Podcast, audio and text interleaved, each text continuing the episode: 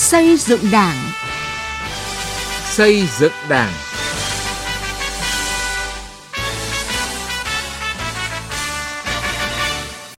Thưa quý vị và các bạn, ngày 11 tháng 8, phát biểu tại phiên họp đầu tiên của chính phủ nhiệm kỳ 2021-2026, Tổng Bí thư Nguyễn Phú Trọng một lần nữa nhấn mạnh, cán bộ, đảng viên mà trước hết là người lãnh đạo đừng bị cám dỗ bởi những lợi ích xấu xa, phải biết trọng, liêm sỉ, giữ danh dự, bởi danh dự là điều thiêng liêng cao quý nhất. Danh dự, uy tín của cán bộ đảng viên không thể đo đếm hay mua bằng tiền, vàng hoặc vật chất. Danh dự cũng không bỗng dưng có được mà phải trải qua quá trình tu dưỡng, rèn luyện. Bởi vậy, trong nhiều bài viết, nhiều lần phát biểu, Tổng Bí thư Nguyễn Phú Trọng luôn mong muốn khi đã tự nguyện đứng trong hàng ngũ của Đảng, mỗi cán bộ đảng viên hãy giữ liêm sỉ và danh dự, hãy khắc cốt ghi tâm lời thề trước Đảng, hãy giữ danh thơm tiếng tốt. Đó là cách bảo vệ uy tín, danh dự của Đảng một cách bền vững nhất.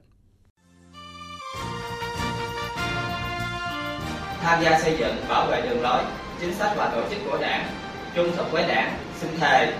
xin thề.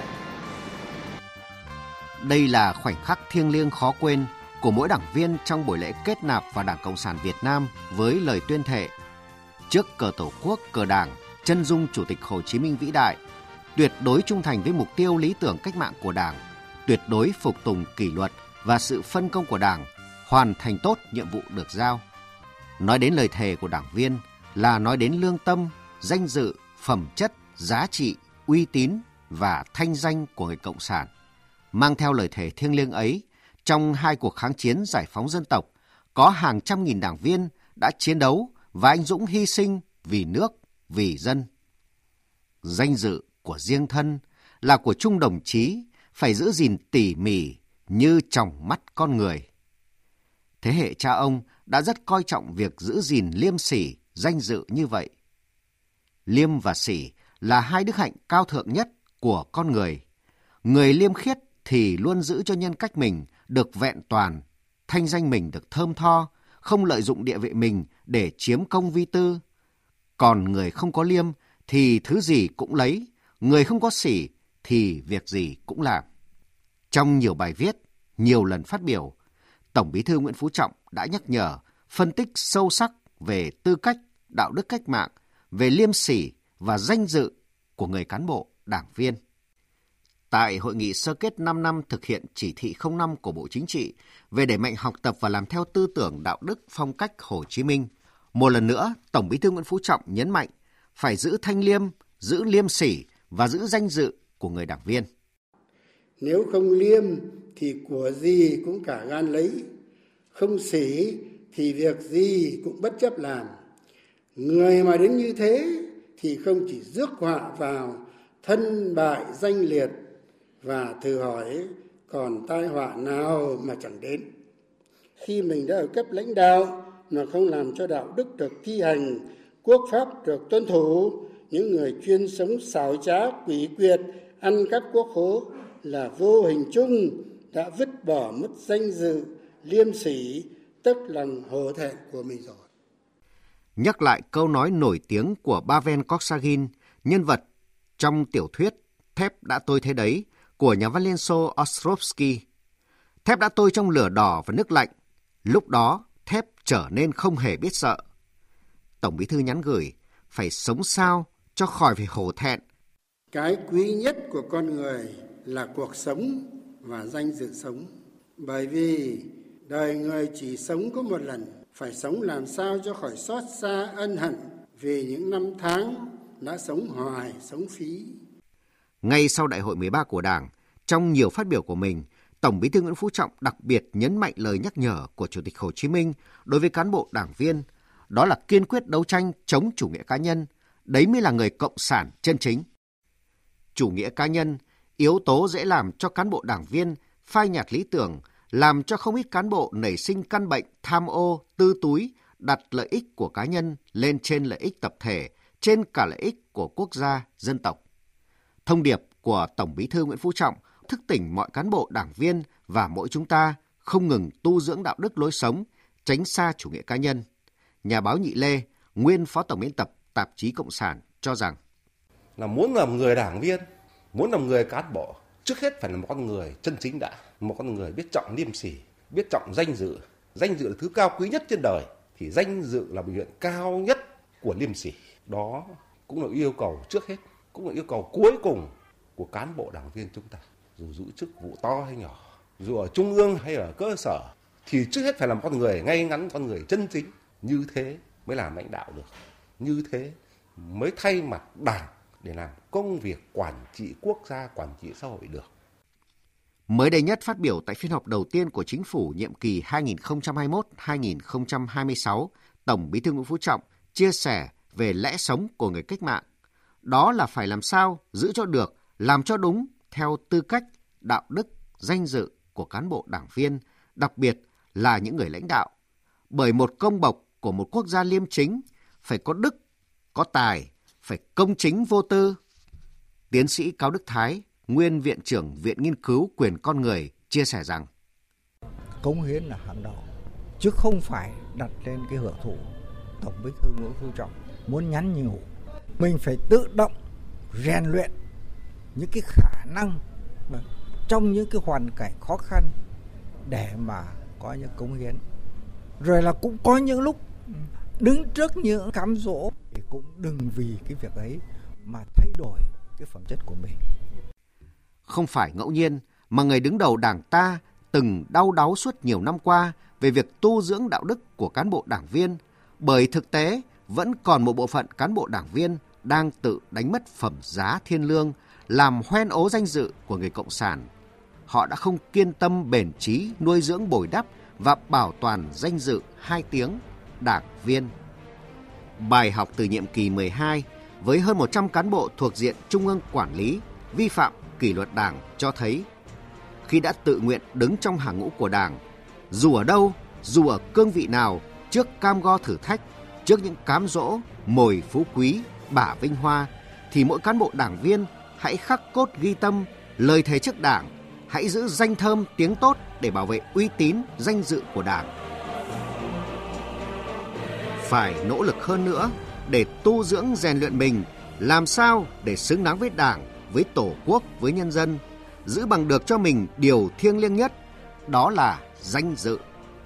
Thông điệp của Tổng Bí thư Nguyễn Phú Trọng luôn nhắc nhở cán bộ, đảng viên cần tu dưỡng rèn luyện đạo đức cách mạng, bởi giữ vững đạo đức cách mạng chính là cội nguồn của sức mạnh để đưa đất nước phát triển phồn vinh, hạnh phúc. Đó cũng chính là tinh thần mà mục tiêu phát triển tổng quát đã nêu trong văn kiện Đại hội lần thứ 13 của Đảng.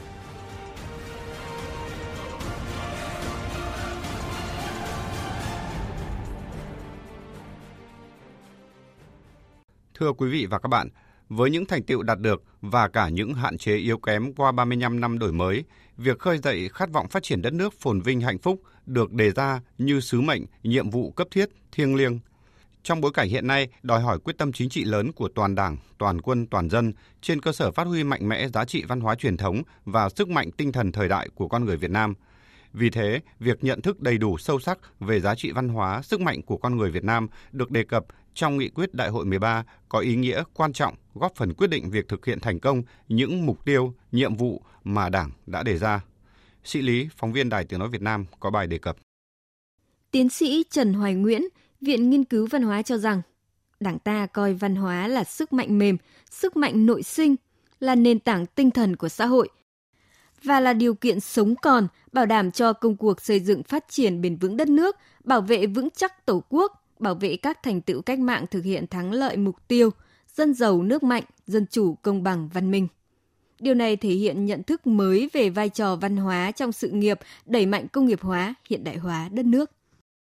Chúng ta đã nhận rõ rằng văn hóa là nền tảng tinh thần của xã hội, là mục tiêu vừa động lực phát triển kinh tế xã hội một cách bền vững. Quan điểm này là quan điểm rất tiến bộ, tương đồng với các quan niệm của thế giới. Văn hóa là nền tảng tinh thần của xã hội, nghĩa là nó là một nền tảng không thể thiếu được bên cạnh nền kinh tế. Thì đây là một nhận thức rất tiến bộ và mới. Phải làm cho cái văn hóa thấm sâu vào mọi lĩnh vực của đời sống xã hội để các giá trị văn hóa nó trở thành nền tảng chi phối đời sống tinh thần của mọi thành viên xã hội. Còn theo giáo sư tiến sĩ Trần Văn Bính, nguyên viện trưởng Viện Văn hóa Học viện Chính trị Quốc gia Hồ Chí Minh, với những nội dung về phát huy xây dựng văn hóa con người Việt Nam nêu ra trong văn kiện nghị quyết Đại hội 13 của Đảng, đã xác định rõ tầm quan trọng của văn hóa là một trong ba trụ cột quan trọng để phát triển đất nước bền vững, đồng thời cũng đặt ra yêu cầu nhiệm vụ về phát huy, xây dựng văn hóa Việt Nam khá đầy đủ, cụ thể, phù hợp với tình hình thực tế của đất nước và thế giới trong thời đại mới. Song để triển khai thực hiện có hiệu quả trong thực tế thì cần phải có sự đổi mới phương thức lãnh đạo của Đảng trên lĩnh vực văn hóa, trong đó chú ý đến nhận thức của cán bộ đảng viên, nhất là những người đứng đầu về giá trị sức mạnh của văn hóa. Trên lĩnh vực văn hóa khá nhiều vấn đề từ xây dựng con người, xây dựng môi trường văn hóa, vân vân thì tất cả những vấn đề đều quan trọng. Nhưng tôi nghĩ có vấn đề mà phải bàn tương đối cụ thể hơn là đổi mới phương thức lãnh đạo của đảng trên lĩnh vực văn hóa. Kinh nghiệm nói với chúng ta rằng các nghị quyết về văn hóa rất hay, nhưng triển khai vào thực tiễn thì rất là hạn chế. Cái hạn chế đó bắt đầu từ góc nhận thức của các cán bộ nói chung, đặc biệt của những người cán bộ chủ chốt chưa thấy văn hóa là cần thiết. Lần này Đảng nói rõ văn hóa là sức mạnh nội sinh thì mỗi cán bộ đảng viên phải có trách nhiệm thấu hiểu được cái nhận thức đó của Đảng và phải triển khai điều đó ra trong cuộc sống. Với tư cách là nền tảng tinh thần xã hội, là bộ lọc định hướng giá trị và điều tiết hoạt động trong các lĩnh vực của đời sống xã hội. Xây dựng và phát triển văn hóa suy cho cùng là hướng tới xây dựng con người làm nên lịch sử và quyết định tương lai của chính mình. Vì vậy, theo Phó Giáo sư Tiến sĩ Nguyễn Thế Kỷ, Chủ tịch Hội đồng Lý luận phê bình văn học nghệ thuật Trung ương, để xây dựng và phát triển giá trị văn hóa con người Việt Nam vừa tiên tiến vừa đậm đà bản sắc dân tộc. Các cấp ủy đảng viên phải nhận thức đầy đủ các nội dung của nghị quyết về văn hóa, đồng thời phải thể chế hóa các nội dung của nghị quyết thành pháp luật và quy chế quy định cụ thể. Trước hết là chúng ta phải quán triệt những cái quan điểm, những nghị quyết của Đảng, được pháp luật của nhà nước về văn hóa. Thứ hai nữa là đẩy mạnh cái thể chế hóa các cái nghị quyết của Đảng thành các cái chính sách, các pháp luật, các cơ chế để phát triển văn hóa và con người.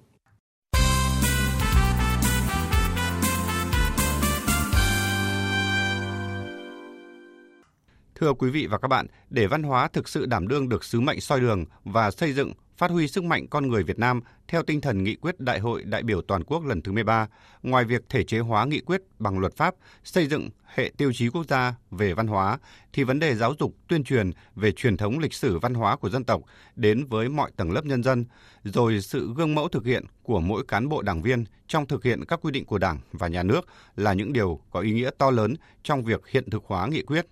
Mời quý vị và các bạn cùng nghe một số ý kiến của chuyên gia và đảng viên về vấn đề này. Văn hóa đạo đức công vụ chính là nền tảng tinh thần của hành chính. Phải xây dựng văn hóa đạo đức trong đảng, trong cơ quan nhà nước và xây dựng hệ giá trị chuẩn của con người Việt Nam trong thời kỳ công nghiệp hóa hiện đại hóa. Để thực hiện hóa nghị quyết của Đảng về xây dựng ờ, văn hóa Việt Nam tiên tiến đậm đà bản sắc dân tộc ở trong giai đoạn mới thì cần có cái chiến lược xây dựng con người, xây dựng nhân cách với những cái chuẩn mực giá trị vừa truyền thống vừa hiện đại phù hợp với cái bối cảnh mới. Bởi con người của Đảng cũng từ dân tộc mà ra, cũng là con người Việt Nam mà ra. Và nền văn hóa của dân tộc thì sẽ đi theo những con người đảng viên ấy. Thì họ cũng mang vào trong đảng nền văn hóa Việt Nam thì chính con người Việt Nam thực hiện cái nền văn hóa đó. Mà nền văn hóa này nó xuất phát từ nguồn cội, nó ăn sâu vào máu thịt của mỗi người Việt Nam. Cần phải tuyên truyền, giáo dục truyền thống cách mạng, truyền thống lịch sử à, nhằm vun đắp và phát huy niềm tự hào dân tộc cho nhân dân, đặc biệt là cho lớp trẻ, những người chủ tương lai của đất nước, hướng họ đến với các giá trị truyền thống tốt đẹp của dân tộc. Thưa quý vị và các bạn, những ý kiến của giáo sư tiến sĩ khoa học Phan Sơn Sơn, Học viện Chính trị Quốc gia Hồ Chí Minh, bà Nguyễn Thị Ngọc Trâm, chuyên viên Ban tuyên giáo huyện ủy Nghi Xuân, tỉnh Hà Tĩnh, ông Nguyễn Mạnh, cựu chiến binh quận Hai Bà Trưng, Hà Nội và bà Lê Thị Hoa, giáo viên trường phổ thông trung học Thăng Long, Hà Nội đã kết thúc chương trình xây dựng Đảng hôm nay. Xin chào và hẹn gặp lại trong các chương trình sau.